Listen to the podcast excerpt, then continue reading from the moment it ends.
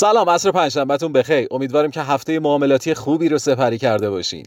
تنها رویداد با اهمیت در تقویم اقتصادی 9 فوریه تغییرات نیروی کار و نرخ بیکاری کاناداست که توسط اداره آمار این کشور منتشر میشه. در دسامبر تعداد افراد شاغل بسیار کمتر از پیش بینی ها و ماه قبل بود، اما در این دوره انتظار میره شاهد افزایش تعداد افراد شاغل باشیم. البته طبق تجربه پیش بینی ها درباره آمار اشتغال کانادا عموماً با خطای زیادی همراهه.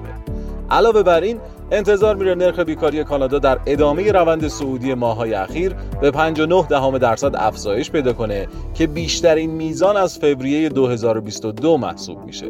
رشد بیکاری در کانادا عمدتاً به دلیل مهاجرت گسترده به این کشور هست که البته برای بانک مرکزی کانادا از منظر سرد شدن بازار کار و کاهش تقاضا خبر خوبی محسوب میشه.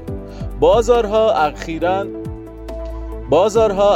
و پس از مواضع هافکیش تیف مکلم رئیس بانک مرکزی کانادا و ابراز نگرانی نسبت به چسبندگی تورم، میزان شرطبندی روی کاهش نرخ بهره کانادا رو تعدیل کردند. بنابراین اگر برآیند داده‌های اشتغال بیانگر سرد شدن بازار کار نباشه، تقویت دلار کانادا محتمل خواهد بود.